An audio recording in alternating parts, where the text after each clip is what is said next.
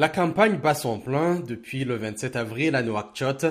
Elle se déroule dans un climat apaisé, en grande partie grâce à un dialogue entre l'opposition et le pouvoir en début d'année qui a permis d'aboutir à un consensus sur l'organisation des scrutins. 25 formations sont en lice pour briguer les suffrages de près de 1,8 million d'électeurs. Le scrutin vise à élire 176 députés, 15 conseils régionaux et 238 conseils municipaux. Un second tour est prévu le 27 mai pour la moitié des 176 sièges de l'Assemblée.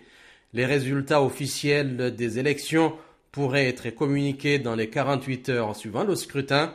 Le parti au pouvoir, El Insaf, est le seul à présenter des candidats dans toutes les circonscriptions, le plaçant largement en tête des favoris.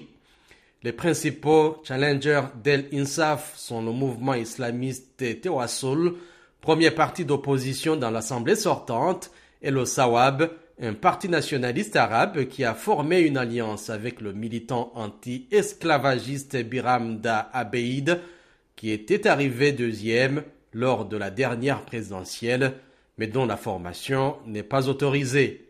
La plupart des autres partis politiques sont absents d'une grande partie des circonscriptions et ne constituent pas une menace pour le parti au pouvoir qui disposait d'une majorité confortable dans la précédente assemblée. Les présidents mauritaniens ont toujours cherché à obtenir une forte majorité à l'Assemblée depuis l'instauration du multipartisme en 1991.